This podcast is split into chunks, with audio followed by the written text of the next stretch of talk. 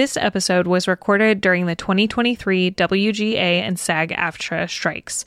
Without the labor of writers and actors, this film wouldn't exist. We stand in solidarity with those striking.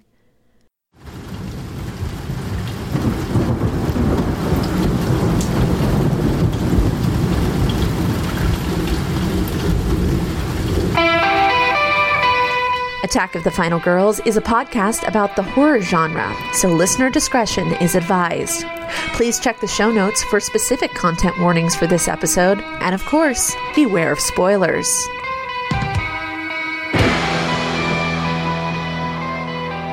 Hello, everyone, and welcome to Attack of the Final Girls. I'm Theresa. And I'm Juliet. And today we are going back in time and we're featuring a movie that I've never seen before one of the very first Spanish horror film, Tombs of the Blind Dead. Yes, 1972, directed by Amando de Ossorio. It is great. I've seen it many, many times. I was a Tombs of the Blind Dead virgin until about two hours ago, and it was great. It was fantastic. I'm really excited to discuss this one because, like our you know, episodes where we feature older horror movies, I always feel like we end up thinking, you know, at the end, like, oh, I don't have that many notes. And then we end up like really striking gold with our analysis of it. So I'm excited to talk about this one. Definitely. Yeah. I am also excited to talk about it because there is so much to analyze around this film.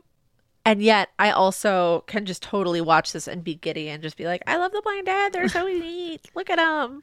So, how were you introduced to this film? My partner. Mm-hmm. This is one of his favorite horror franchises. It's one that he told me a lot about. You know, my knowledge of horror was pretty, I would say, kind of general, save for the stuff that I watched in film school, which was all the like early silent and like German stuff that I watched in film school, which I loved and did a lot of writing about. But I really had not delved into like European horror beyond anything British. And he knows a lot about that. He's a big fan of Italian, but especially Spanish horror.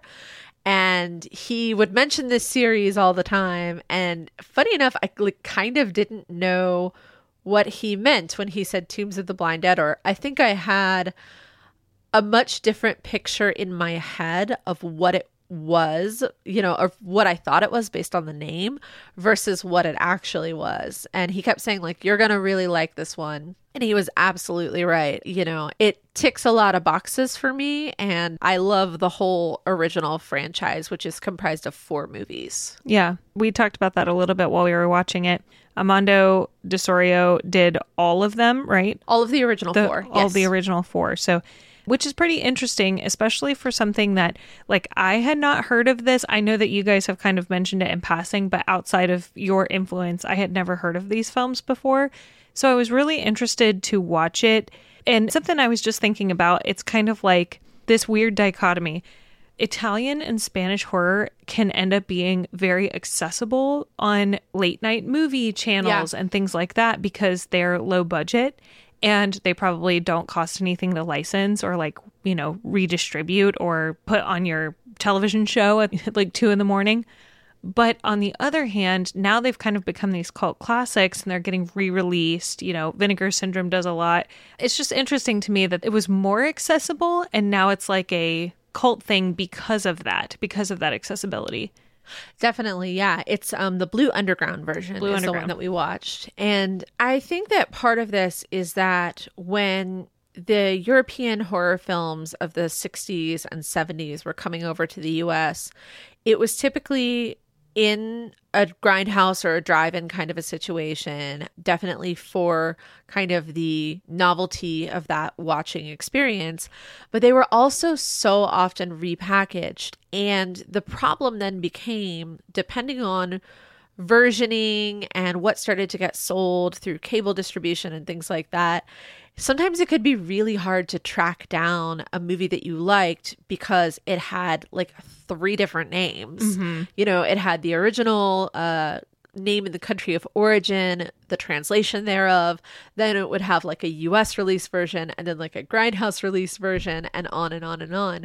So a lot of these films have built up like this cult mystique because finding them was half the battle, you know, Right. and finding them as VHS releases under perhaps a third or fourth name was part of the sort of charm of tracking them down, let alone the charm of the film itself. Well, and plus in a pre DVR world or a pre streaming world, if you miss, you know, the roll up or the title sequence and, you know, they cut before the ending credits or something, you may never know what the name of the movie even is. Oh yeah, yeah. So it's so interesting, you know, being in an IMDb space now and being able to like go back and say, oh my God, that person was in there. Like one of my favorite examples of that is Giancarlo Esposito, who's an incredible actor and, you know, all the laurels and stuff. But a favorite of mine, a childhood favorite, is Maximum Overdrive, which is lauded as like Stephen King's worst movie. You know, he directed parts of it and it's like really terrible. I mean, I say that with love because I freaking love that movie. but Giancarlo Esposito is in that movie and he plays this teeny tiny little role. He gets murdered immediately. He's only on screen for like 30 seconds, but he's actually the driver of the Happy Time Toys, I think is the name of the, I think so. the semi. But, anyways, I digress. That's kind of the fun of going back and saying, like, okay, I remember this actor being in it. Who's that? Oh my gosh, they were in this, this, and this. Having said that, did not have those moments in this movie. I didn't know a single one of the actors in this film. Not to say that it was, you know, bad or anything, but it's a Spanish film. So Yeah. they redub everybody in English with American accents, Yeah. which is pretty funny. And then some of the American actors who are doing the dubbing then do Spanish accents for certain characters Mm-hmm. too, which is like a funny little quirk. Oh, that is funny. Well, then you save money on Yeah. hiring extra voice actors. So Yeah. I guess it was to their credit because this movie is definitely made on a shoestring budget for sure, in the best way possible. Like I definitely think that they made their uh, budget stretch in that regard. Oh yeah. Similarly to George Romero's complaint about Season of the Witch, go listen to our episode on that. Uh, we talk about this at length, but he was asked before he died, like if he had the opportunity to remake one of his films, which one would it be? And he said Season of the Witch because he had a lot of budgetary problems with that film and he didn't have the budget to really enact his vision. And Ossorio said kind of the same thing before he died, but kind of writ large, just that he never had the budgets to do what he wanted to. Like he really couldn't execute his full vision of these films or of these characters or the characters in his other horror films to the degree that he wanted to because his budgets were so shoestring. And that's really a shame because he really does a lot with the budget in this one. Yeah. because when we say like low budget 70s horror film, you typically think of something very campy or goofy looking.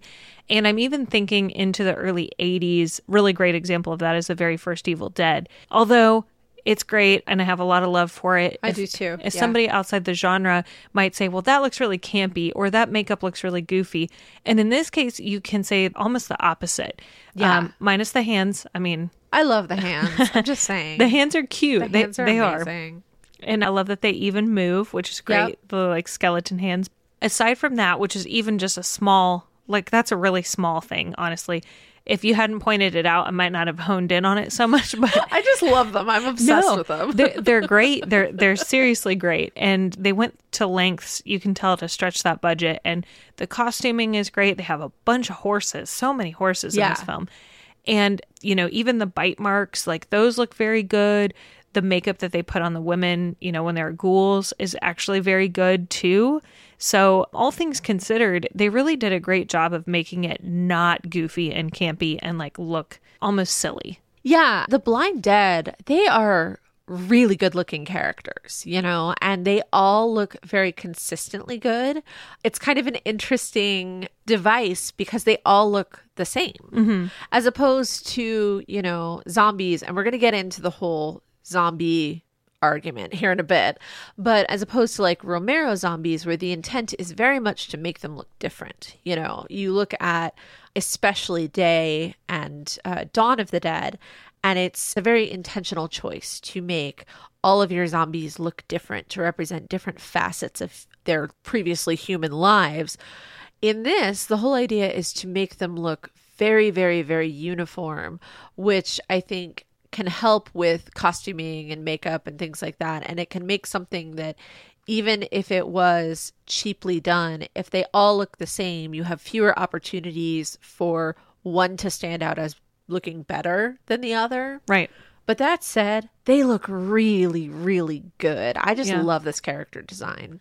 And the masks even are really good because you can tell they're wearing like skeletal masks over their faces. They look really good. Yeah. That's something that, you know, always a complaint is that when you're using like a vinyl mask or something that has like a stocking underneath, it can look really campy.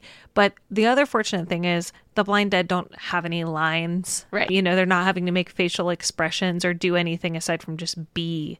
So that's kind of cool. I mean, they are alerted to sound, you know, depending Yeah. on on where the sound's coming from. But just as a quick note, if you have not seen this movie, Tombs of the Blind Dead, it is about medieval knights, the Knights Templar, Yes. who were executed for their black magic rituals, and a few friends and one of the friends' boyfriends end up unwittingly in the tomb of the blind dead. Correct. One of the friends tries to nope out of a vacation and she ends up camping in the tomb of the blind dead. So and then Mistakes were made. and then chaos ensues pretty much. But just a quick note our main characters are Betty Turner, who is friend number one, we'll say, played by Lone Fleming, Roger Whalen, terrible boyfriend, played by Cesar Burner, and Virginia White, who's friend number two, a former friend of Betty Turner, played by Maria Elena Arpon.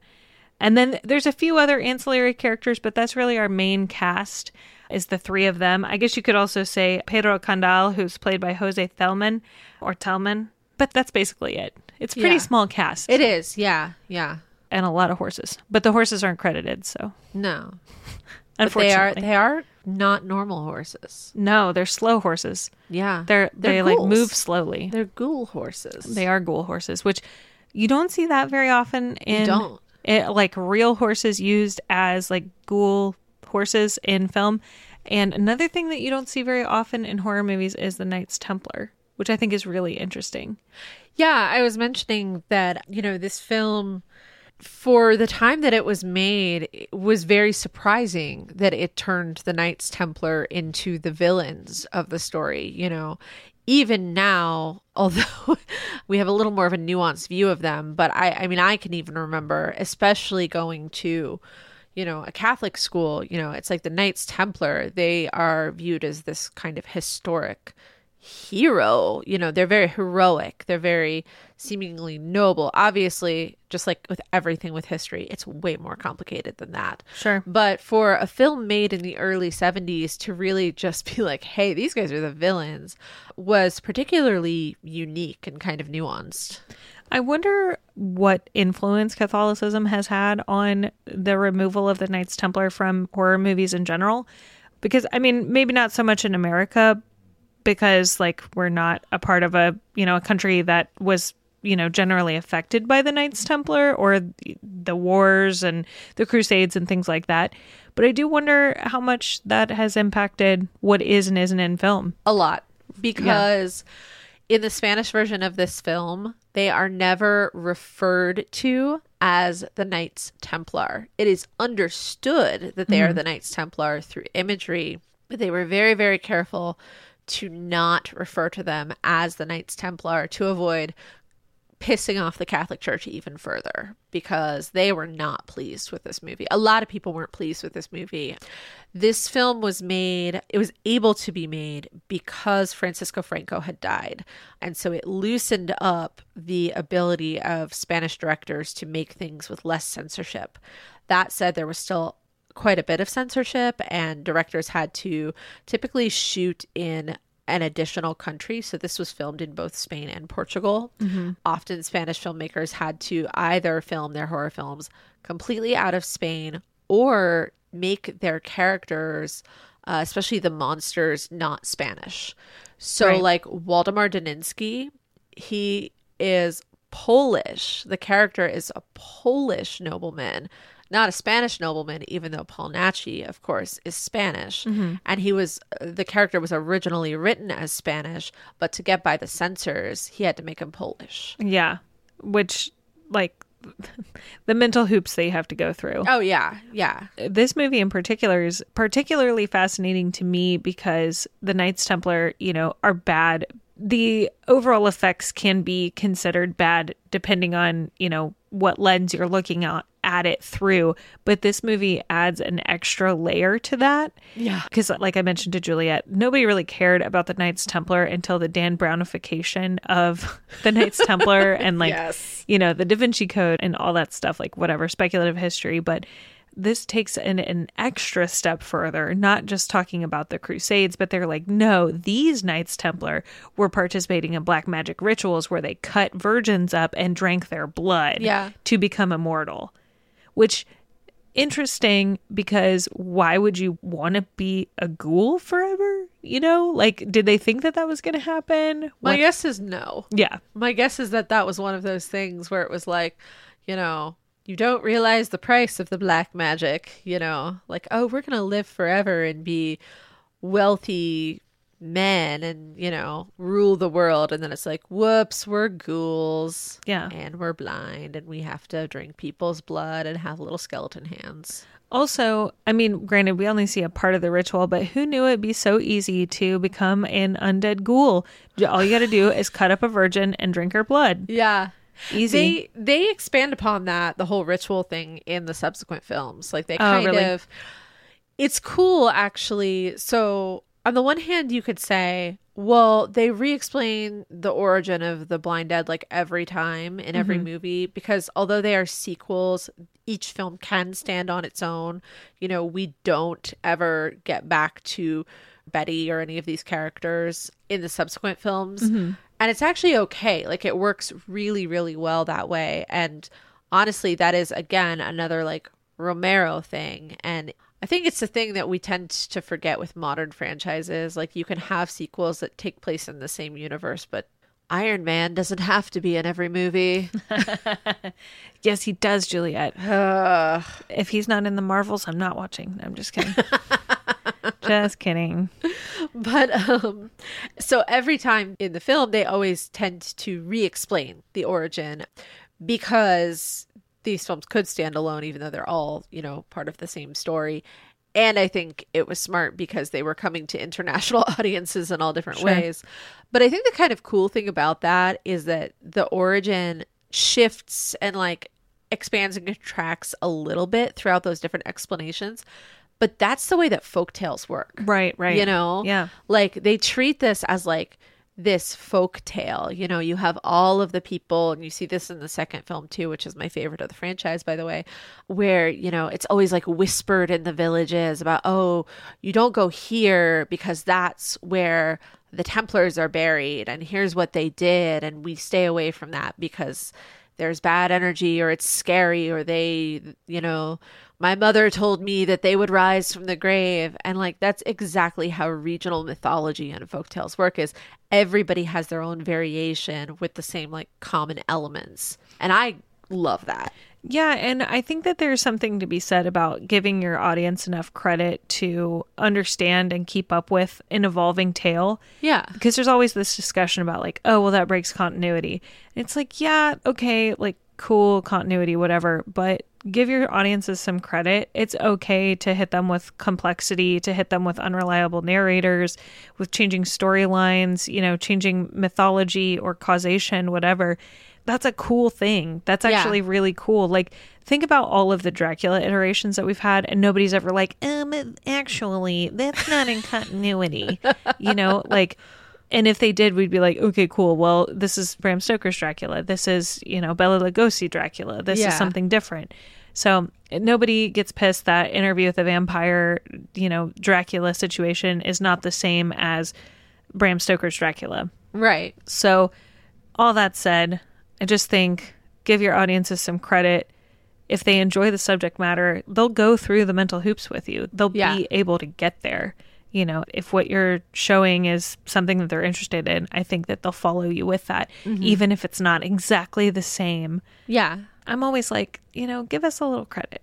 It's okay to have things change up in between. Mm-hmm. And I actually like that. I think it's a challenge. It's something challenging where you're like, well, what do I trust? Yeah. You know? Yeah. And I appreciate that being purposeful. Yeah. So, And it's really more true to the way we as humans tell stories and, Yeah. and share stories and pass along traditional stories or traditional folk tales or folklore. And the kind of cool thing about this is that although the Templars are historical figures and Ossorio certainly took some influence from other monsters, from many other monsters, in fact, to create the Blind Dead. This is an original monster. You mm-hmm. know, these are a sort of original monster character. And I kind of like that. Like, again, we're going to talk about like, do they fit in one bucket or another? And like, yes, and, but also the Blind Dead are kind of their own thing. And Yeah. I think that's really cool. And I think that it's really cool. Their look is very like, you know, classic Grim Reaper y. Mm-hmm. I thought that was really a very neat touch because both it makes it so that their costumes are sort of simple, but in a way that makes it easy for them to customize. So those costumes end up looking really rich and like very detailed. Yeah. Because they're able to be very similar between all of them. You know, there's one with a beard, but that's like the only difference between all of them. Mm-hmm. Some of them wear gloves. I Yeah. did notice that. So that they're able to use their thumbs instead of having skeleton fingers. But aside from that, like, I don't know. I just thought that the design was really, really, really cool. At the time, I think it was pretty unique. Oh, yeah. Absolutely. It's like an early ghost face, like a way early ghost face. Yeah, kind of. In the same way that Ghostface, you know, everybody kind of forgets because Ghostface has been part of like popular culture for so long. Like Ghostface was his own original thing when Scream came out. The mask existed before Scream, but the character was Wes Craven's invention Right. for that movie. Right, exactly. And at the time, that was very revolutionary because, you know, we had had all of these seminal franchises that had been with us since the 80s, you know, Freddy and Michael and Jason. And so Ghostface was brand new. He's not now. Yeah. Everybody, he's canon now, but Yeah. God bless Wes Craven. yeah. His ability to create totally new franchises blows my mind. Yeah. So th- at the start of this movie, we meet Virginia and Betty, who are like old friends. They were friends in high school. And then Betty, who's brought along her terrible, terrible boyfriend named Roger. Roger. He's so terrible. He's a full Roger. He's a whole ass Roger. um, he basically, as soon as he meets Virginia, he's trying to have sex with her, like immediately. Betty is literally in the next train car. They're they've met at this resort, and then they're like, "Let's take this train ride together."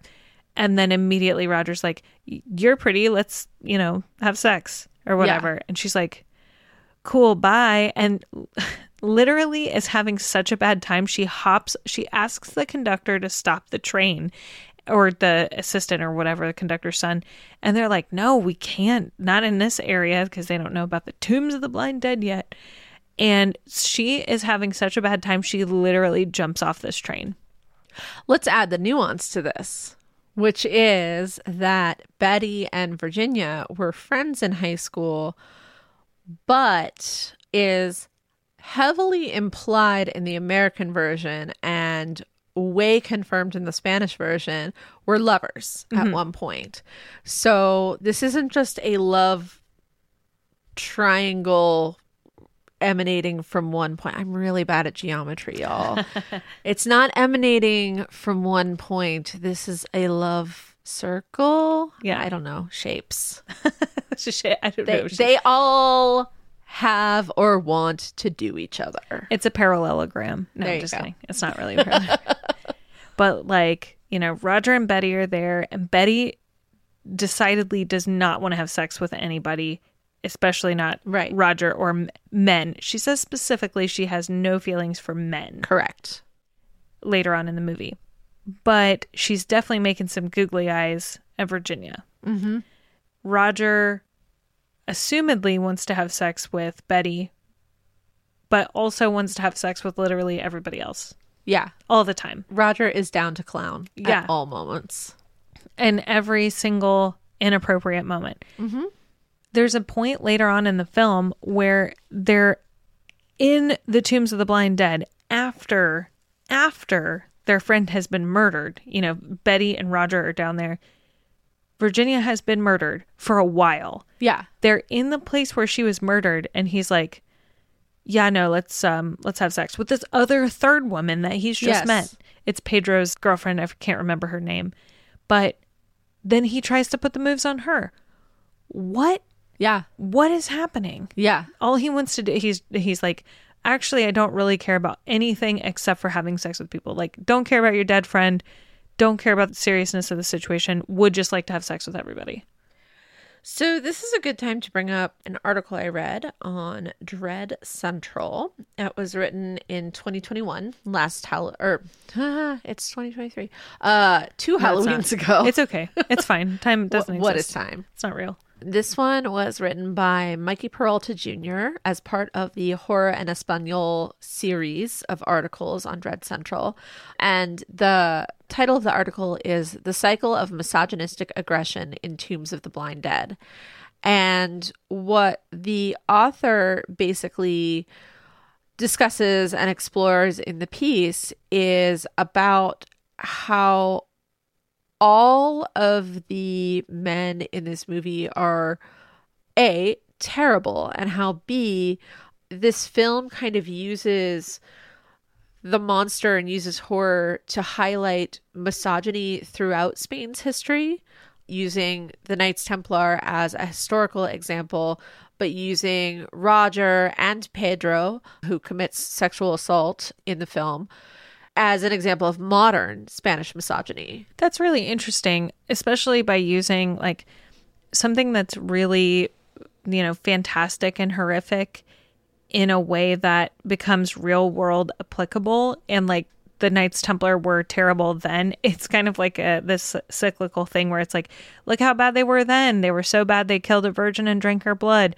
But also men are still terrible now. Yeah. Has having nothing to do with the Knights Templar and everything to do with just the nature of being a misogynist Yeah. in a government. It's almost a, like a commentary on how the government had kind of reinforced this misogyny, you know, and government influences patriarchy in small and big ways, but especially in Spain at this time, it was very obvious. Yeah. And I think that it's sort of a parallel.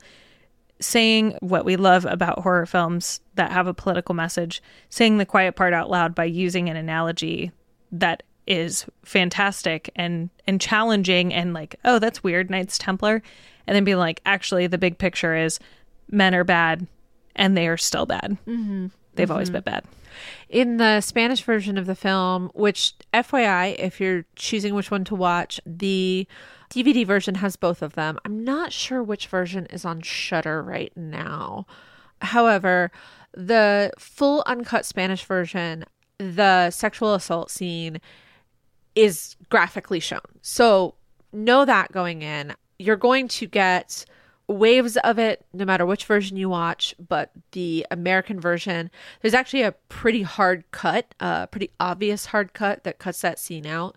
But in the Spanish version, where it is very graphic, the sort of staging and some of the physicality of it actually directly mimics both the ritual sacrifice on the part of the Templars and some of the things that the blind dead do to their victims mm-hmm. to really, really clearly draw that parallel. Wow. Just gonna say none of this stuff would have happened if Roger hadn't been a total butthead.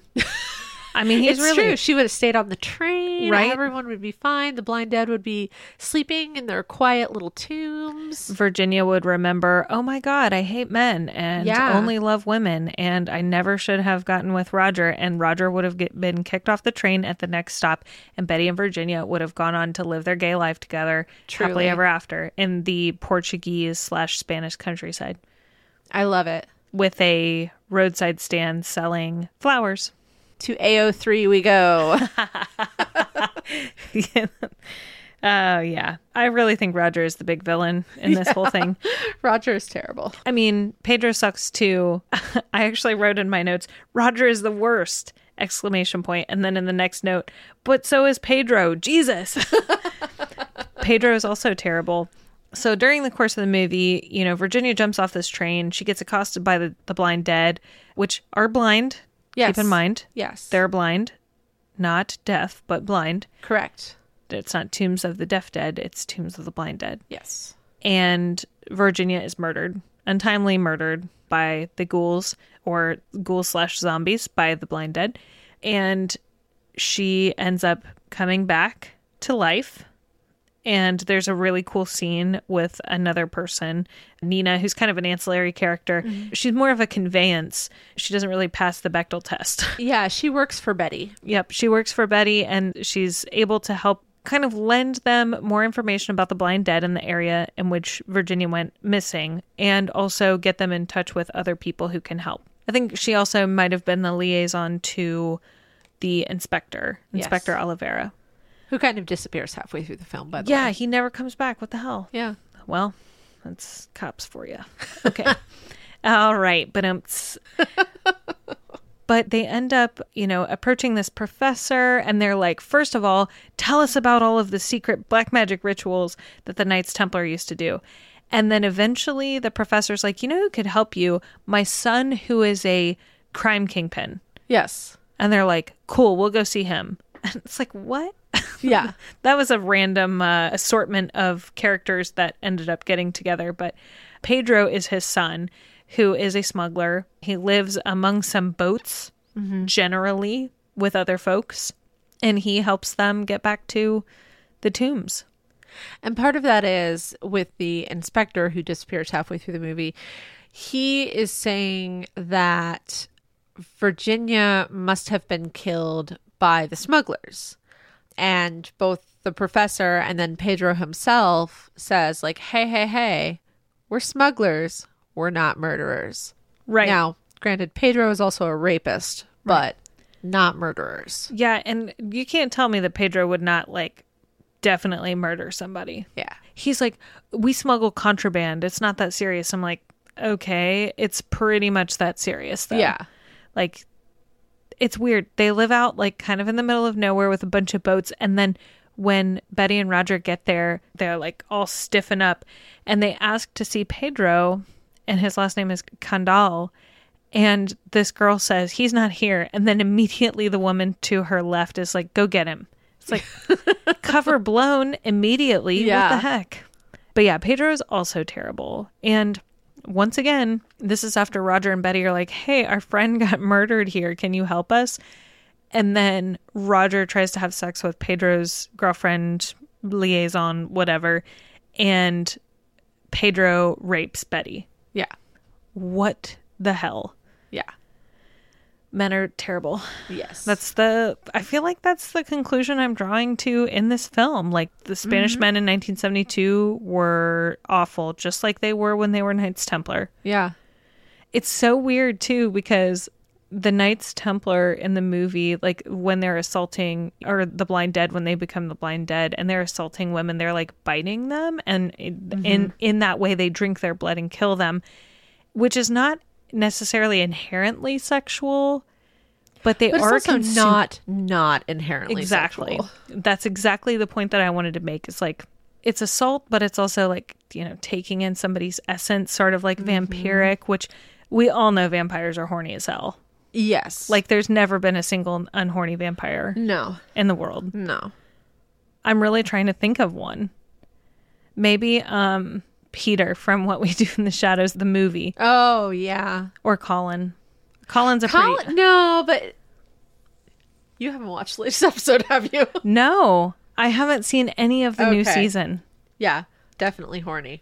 what Yeah. Ew, energy vampire. Uh, no, okay. All right, all right. I'll suspend my disbelief. But maybe Peter and what we do in the shadows. Although, I mean, some people could be into that. Who knows? Yeah. He's like the Nosferatu. But see, listen to our Nosferatu episode because big gay vibes there. Yep. Yes. Potentially. Correct. That is correct. we'll have to see if the last voyage of the Demeter Dracula is horny or not. I know. He looks more like creature y Yeah. than like he looks very Flanagan esque. Yes, yes, exactly. There's an unhorny vampire. Yeah, that's true. okay. Well, we got one. Yeah. That's cool. Props to Mike Flanagan for making the first and only unhorny vampire. if anyone can do it, Mike Flanagan Mike can. Flanagan. Everybody else in that show's horny, but not Not the vampire. not the vampire slash angel. Maybe that's the key. it's just make everybody else horny and then the vampire not so much. Yeah, that's that's a byproduct. That's Yeah. a metaphor. Don't worry about it. Why don't we talk about ghouls versus zombies? Yeah. So we can't really vote because it, it could be one and one. There's no tiebreaker. I guess we could flip a coin, but okay. So the argument is: Are the blind dead ghouls or are they zombies or are they neither? Yeah. That's a secret third option I just sprung on you because it came into my brain. We'll have to do an Instagram poll. Ooh, good idea. Yeah, we can do one in our Instagram stories. They won't stay up for very long, but uh go vote. right? When you listen, see if it's still up there. Yeah. Lightning in a bottle or whatever. Yeah. Here are the kind of arguments as they exist. So we know that de Ossorio was in part inspired to make Tombs of the Blind Dead because he saw Night of the Living Dead. It is widely known that Night of the Living Dead inspired a lot of European horror filmmakers, which rightly so, not just because it's a brilliant film, but also it was a brilliant film that was done outside of the American studio system. It was done independently and it was done for relatively low cost. Mm-hmm. So it felt very doable to directors who didn't have a studio system to rely on, were primarily working as independents or by function of their film system, had to make a film and then sell it as opposed to developing a film, you know, in a more of a, what we would consider in America a traditional development process. Also, zombies, like Romero is the father of the sort of modern notion of the zombie. And so this was sort of a new creature to cinema as expressed by Romero. So we know Romero influenced a slew of filmmakers, especially the Italians and especially Spanish filmmakers. You know, obviously the big one we know is Lucio Fulci. But de Ossorio was also influenced by Romero. But whereas Fulci went like, I'm to do Night of the Living Dead, but way more violent, de Ossorio was like, no, I'm to do air quotes Night of the Living Dead, but with a historical bent and make my creatures completely new monsters. So there's definitely the zombie influence. The blind dead are undead, mm-hmm. but they're also not quite zombies. They drink blood like vampires. They're kind of decayed like mummies. They they can reason, which de Ossorio points out, and we see that over and over again in the films. They are not sort of like, especially like Walking Dead zombies. I think about, you know, where it's just like, you know, shuffle about and eat. Mm-hmm. They are obviously capable of some kind of reasoning and logic. They can communicate with each other because they always work together. You know, mm-hmm. it's not just like they sort of like swarm up. They're like always together in like a group sort of dynamic. They can ride horses, they can use weapons. You can see them like very cleverly trying to get into places like they're manipulating doors and trying to get in windows they're like peeking in windows which i think is adorable i don't know why i refer to them as adorable they're kind of cool Yeah. They're kind of like muppets to me. They're Yeah. just intriguing. So in that sense maybe they're ghouls but maybe there's something else entirely. They're also kind of ghostly. Mm-hmm. i don't know. What do you think? So it's interesting that you mention all of that because the other thing is like zombies typically, in order to make a new zombie, you have to bite someone. yeah So there's always like this thing in zombie movies where either, you know, somebody gets bitten and then ends up turning into a zombie, or you get totally consumed by the zombie, you know, Yes. guts hanging out and all that. Well, they are able to make new blind dead, but they don't eat them. They they don't really want to eat their flesh. They want to suck their blood. And, Yeah. and only a little bit, not to the point of a vampire. They're just like a little bit is fine. yeah So there's that. But the other cool thing is that at the time when this movie came out, there weren't hard and fast rules about what a zombie is and isn't. right So that's kind of what makes me think it's like this cool, kind of loose interpretation of a zombie because I think we kind of take for granted that when Romero was adapting the, the idea of a zombie, he's using two things. He's using I Am Legend as an inspiration from Richard Matheson, which was adapted into that Will Smith movie, you know, 12, 13, 15 years ago, whatever, which is a thinking, intelligent, Yeah. uh, you know, creature that actually could also like, you know, talk and and reason a little bit. So you have that as inspiration. You also have inspiration from like Haitian voodoo, Yes. you know, stories and tales and things like that, old school white zombie, that kind of thing. So you have this kind of amalgamation of both of them. And I think people take it for granted now. You know, you watch Shaun of the Dead and it's like, okay, there's three rules about zombies or whatever. Mm-hmm. And we're looking at sort of this interpretation. Not only is he drawing inspiration from a movie that kind of is setting these ground rules for zombies, but it's also translating it between this film that was made in America and putting it into this context that de Ossorio has sort of created around this like totally new creature and then combining elements of literally everything of all creatures like with the exception of a werewolf. But even then there's a werewolf element to it where they wake you know under the mm-hmm. full moon. So or under the moon anyways. So just really interesting kind of amalgamation of so many things. So for my money i'm going to say this is de Ossorio's interpretation of a zombie and i'm going to stick with that. Yeah, I'm down with that. I think the other thing to remember is that we, in sort of our modern view of zombies, and this is definitely a modern zeitgeist thing, have gotten so used to the cause of zombies being disease or environmental related. Mm-hmm. And I think we put that on to Romero, even though Romero never tells us where the zombies come from. right We get some hints in Night of the Living Dead, but it's never, ever, ever confirmed. Fulci also never confirms where his zombies come from, but he's definitely going more in the white zombie, the sort of indigenous magic, voodoo, ritual, whatever you want to call it realm. He never confirms either. Ossorio straight out says, This is magic. This is black magic that caused these creatures, which we are definitely not used to in this sort of modern iteration of zombies. I can't think of a modern movie. Yeah, I can't think of a modern movie at all that has magic. I'm sure there is one, but you know, all of the popular ones now are disease or environment. So the Love Witch is sort of like that. A Yeah, Lo- Love yeah. Witch gets there, I think, a little bit less a zombie, more a puppet, but it sort of gets there in terms of magic. But I think you're right. Maybe it's because the pandemic is like right at the forefront of our brains, or it's really easy to imagine that we would have some sort of like chemical slash sickness that kind of wipes out part of the world. And we also have that World War Z thing, and you know Yeah. the Max Brooks influence in in zombies. So I And think it's everybody knows Return of the Living Dead, Right. the acid rain. Exactly. Exactly. So it's easy to think about it like that, but I do like the magic aspect of it, you know? And it's very simple. Like there's not a whole lot throughout the movie that's like really hammering it over your head like this was black magic. It's really just that beginning sequence Yeah. when we see the Knights Templar commit their original indiscretion. Yeah. So I like that.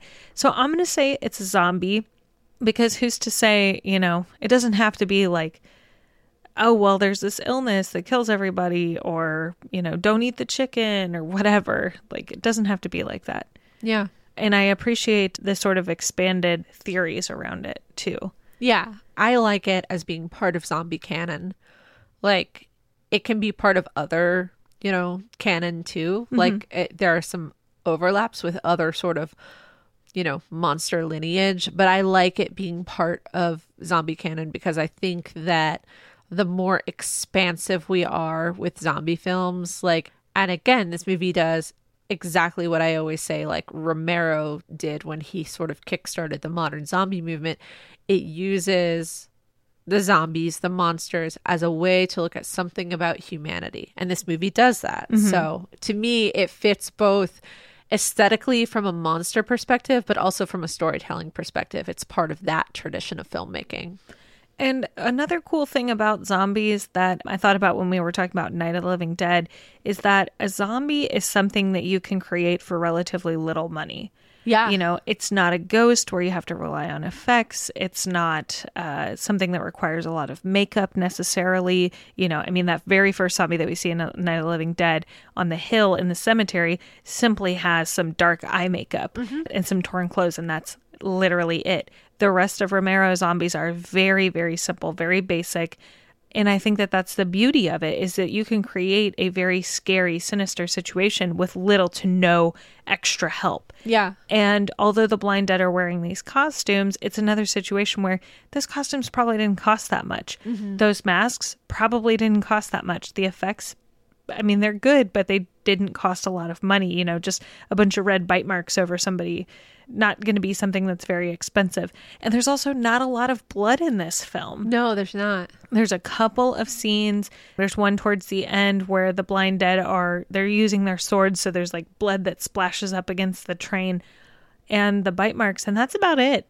There's one more scene that got cut in the American version on the train, mm-hmm. another death scene that just got cut for ratings in the US. But beyond that, it's not so much more gory than what we saw. Yeah, yeah. I- I mean, it really wasn't very gory. So, um, no like arms being torn off or anything No. like that. it still gets the message across.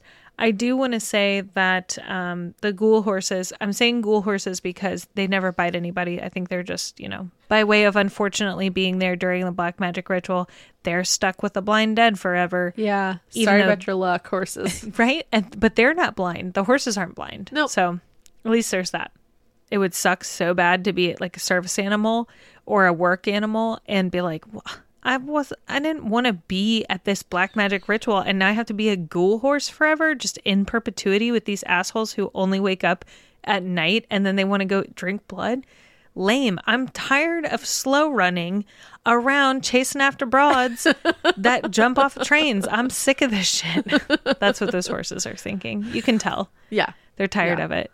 But every scene that those horses are in is in sl- is filmed in slow mo, Yeah. which is hilarious. But it kind of like lends to the ethereal uh, It does. presence of the horses. You know, it's almost like they're floating Yeah. across the screen. Yeah. So I thought that was cool. It's an interesting idea. It is, yeah. The horses definitely nudge it into the ghost realm a little bit because they do look very ghostly and especially like that imagery of like all of these like horsemen riding these horses across these abandoned fields like that's again like a very ghostly tradition but the horses are corporeal Yeah. they can run you over Right. Because Virginia rides one. She Uh, tries to ride one Yes. away from the castle or from the, the tombs, the ruins. And she almost gets away, but then they chase her down and yoink her off the horse, which, by the way, looked very dangerous. yeah i know that stunt did look really dangerous She didn't even look like a stunt actress. Like they yoink her off the, the horse and she just falls on the ground. I'm like, that could have gone really badly. yeah Actually, fun fact I was scared of horses until like two years ago. that's fair they're huge They're huge and they have really big teeth, and I am convinced that they're smarter than me. That's fair. Yeah. That's fair. Yeah. I had a cousin who was killed in a horse accident. Not the horse's fault, Fair. but Still. scary. The fact that they have the power to kill. Exactly. Yeah. But then I rode a horse and I was like, they can be jerks. They can definitely be jerks. My horse was a rescue and it didn't like anything riding it. So oh. when I was riding, we were in this like honeysuckle tunnel kind of where the honeysuckle trees were like kind of met in an arch.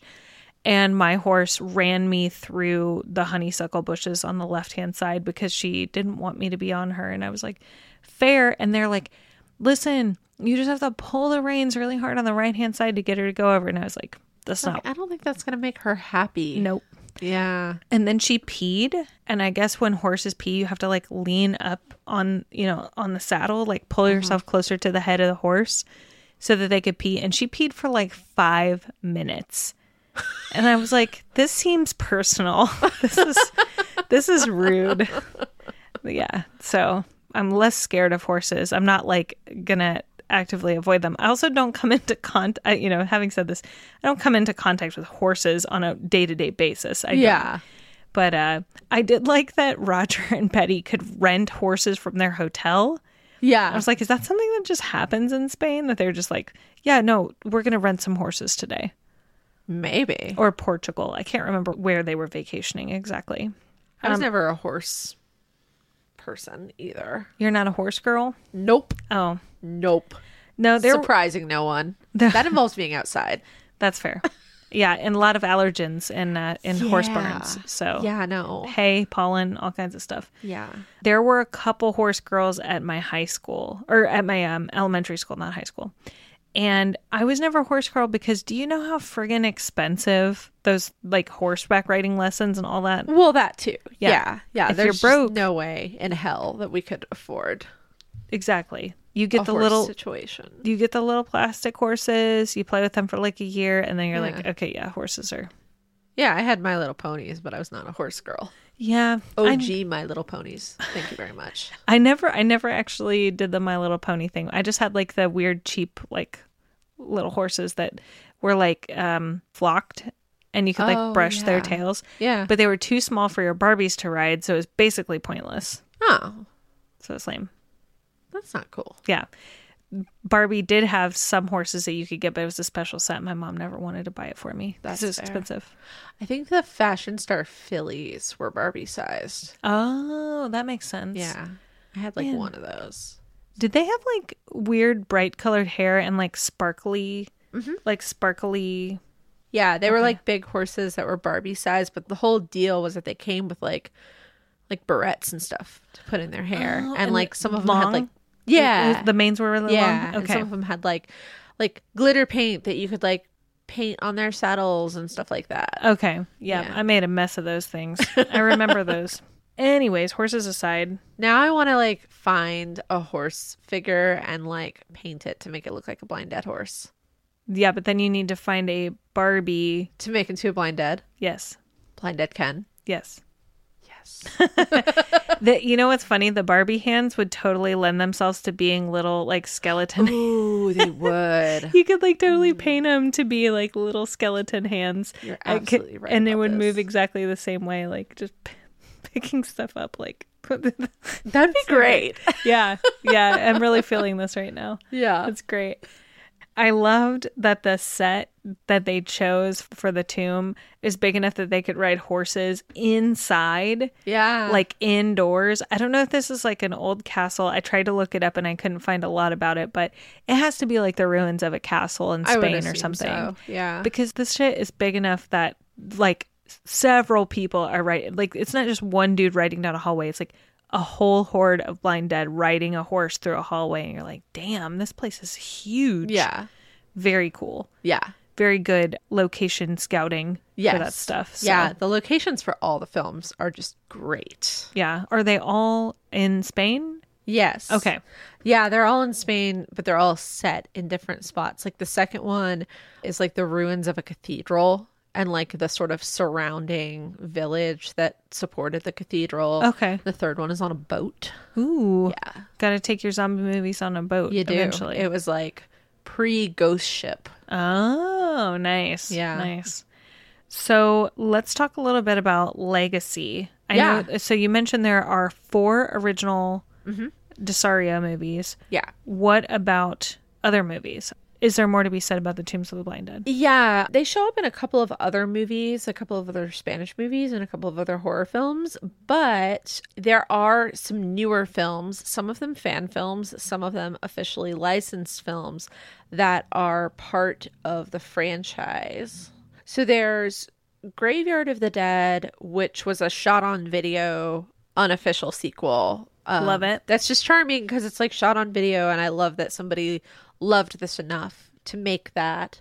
They show up in a couple of other films, and then in 2015, there was another unofficial sequel, which was called Island of the Blind Dead. It was a mm-hmm. short, and it was meant to be sort of the trailer for the Lost sequel, mm-hmm. which never sort of panned out. They never made a feature.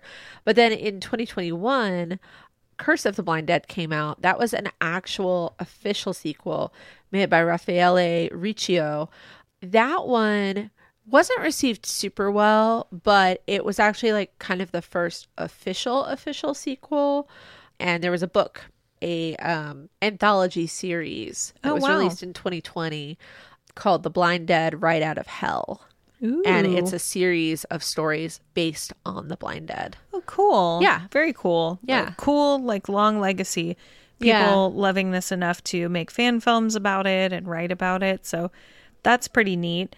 Pivoting a little bit, I wanted to talk about the weird ancillary opening that the American version got. Yeah. that turned this movie so tombs of the blind dead it turned tombs of the blind dead into a movie called return to planet ape because at this time you know mm-hmm. planet of the apes huge movie huge drive-in draw. It's got charlton heston. Everybody freaking went nuts over charlton heston at the time. So of course it's huge. It's massive. So they're like you know what? You know what we should do? This movie about the Knights Templar, let's actually tag two minutes onto the beginning of it and make it about apes instead. Yeah. What? Which I was not aware that they would go to these lengths mm-hmm. to do this. And there's like a we you know we watched the extra opening. We're watching it and there's like this little blurb at the beginning that like this is an example of what fly by night drive-in distributors would do to get their movie to be seen. And I'm like, I want to know what fly by night drive-in distributors will do. But they make that they have this whole explanation that super intelligent chimpanzees used to rule the planet and the mm-hmm. humans rose up and killed them and stabbed out their eyes. We're supposed to believe that these resurrected chimpanzees are the blind dead and that they are going to save the earth from the terrible humans Yes. which I don't know how you get that out of Tombs of the Blind Dead, but I feel like that would set a very different expectation Yes. Versus what we saw. So that was a really common practice, especially with European films, was these, you know, grindhouse and drive-in distributors would acquire the rights to these films and try to get them in as many places as possible and to sell the theaters on it they would tie it to an existing franchise a popular horror or sci-fi franchise and they would add like a voiceover or sometimes just a name change or a slightly cut version of the film or they would throw like some extra stock footage in to make it fit that so that more people would screen the film so they would make more money because the economics of it were typically they were acquiring the rights for like a flat fee. There were no residuals, huh, making it relevant to today, by the way. You know, there were no residuals for the European directors. You would get these like flat rate deals. And then if the distributor did their job well, they could stand to make a lot of money if they could get it in a lot of drive ins and sell a lot of tickets. So they would uh, do some wacky, wacky shit to get these movies uh, to be appealing to an American audience Yeah. beyond just a horror, like a you know, like a deep dive horror audience. Yeah. It's just baffling to me. It's like, you know, you see those like fan cut trailers on YouTube, like turning Mrs. Doubtfire into a horror movie. Yeah. And that's uh, that's kind of what it reminds me of. Is like, let's take this thing and make it more palatable to people by turning it into something totally different. Yeah, because I think that that replaced the scene of the Knights Templar en- entirely. yeah, it did. The yeah, the like pre credit like ritual thing. Yes. Yeah. So super weird, but I feel like there's nothing else throughout the rest of the movie that would lend itself to believing that the blind dead are trying to take the earth back from humans. right. So it just seemed like a big stretch. Oh, it was a huge stretch. Yeah. I wonder if it helped. I don't know. But I am very interested now to see the other films in this series because I do love a zombie movie in all its iterations. Mm-hmm. Whatever variation of zombies there are, I'm going to watch it no matter. So it was really interesting for me to watch this one and see kind of the, you know, I'm very familiar with the Italian version of a zombie, you know, zombie. I was excited to see what Spain had to say about it and I think that this is great. It's a great take on the zombie. It's once again doing what zombie films do best, which is social commentary, kind of subtle I mean, the movie itself is not subtle, but like the subtle commentary on like mm-hmm. men sucked then, they still suck now, Yeah. and who And cares? Like on. I'm just these blind dead. They're just gonna get on this train and kill everybody anyway. So who cares? but Betty gets away. Yeah. Maybe, kind of. sort of. Yeah, she screams. we don't know what happens Pretty to her afterwards. traumatized. Yeah, I mean, she survives. We don't know if she thrives, Right. And she is screaming at the end. So who knows? Yeah. They could have come after her, and we never find out uh, any more about Betty. Right? We never see her again in the sequels. Okay. Should have just kicked Roger to the curb, Betty. That's the the moral of the story is that go live your best gay life. That's right. Your shitty boyfriend isn't worth it Yeah. because he's just gonna get you killed by the blind dead. Yeah. Open that roadside flower stand, Betty, in Virginia. Do it. Do it. Okay, what are we talking about next time, Juliet? So, up next, we're going to do a really awesome indie film called The Barn. Very, very cool modern indie film, but definitely with some amazing throwbacky vibes. Really, really great monsters. Really, really fun premise. Awesome folks that made this one. I've met them at a couple of conventions and uh, really excited to cover this film. Yeah, it's tons of fun. Definitely something a little bit less serious from our Yeah. our streak of you know capital V very serious items. So Yeah, we have not done a light one in a while. we have a tendency to gravitate towards the challenging. So this will be a nice refresher. you Yeah. know. We said American Werewolf in London was going to be light, and then it wasn't. Somehow we were like, you know what? Actually, this is a metaphor for the Jewish experience. And then we were like, damn it. Yeah. Juliet and I, spoiler alert, folks, we don't know how to have fun. Yeah, it's true. It's true. we really try. We're like, no, this will be lighthearted and fun. And then we're like, guess what? The patriarchy. Yes, exactly. uh, so, I, but I really do think that the barn will uh, will get us back to a point where we can be like, like take a deep breath, be like, okay, all right, here's some fun stuff. Everything is fine. Everything is fine as we're just crying and smiling at the same time. Yeah. Thanks for listening to Attack of the Final Girls. Find us online at attackofthefinalgirls.com. You can support this podcast and hear bonus episodes at patreon.com slash attack of the final girls. We're Attack of the Final Girls on Instagram and TikTok. Our theme music is by Houseghost and is available on Rad Girlfriend Records. Be sure to subscribe on your favorite podcasting app so you don't miss an episode and rate and review on Apple Podcasts so more people can find the show. I'm Juliet. And I'm Theresa. Until next time, stay scary.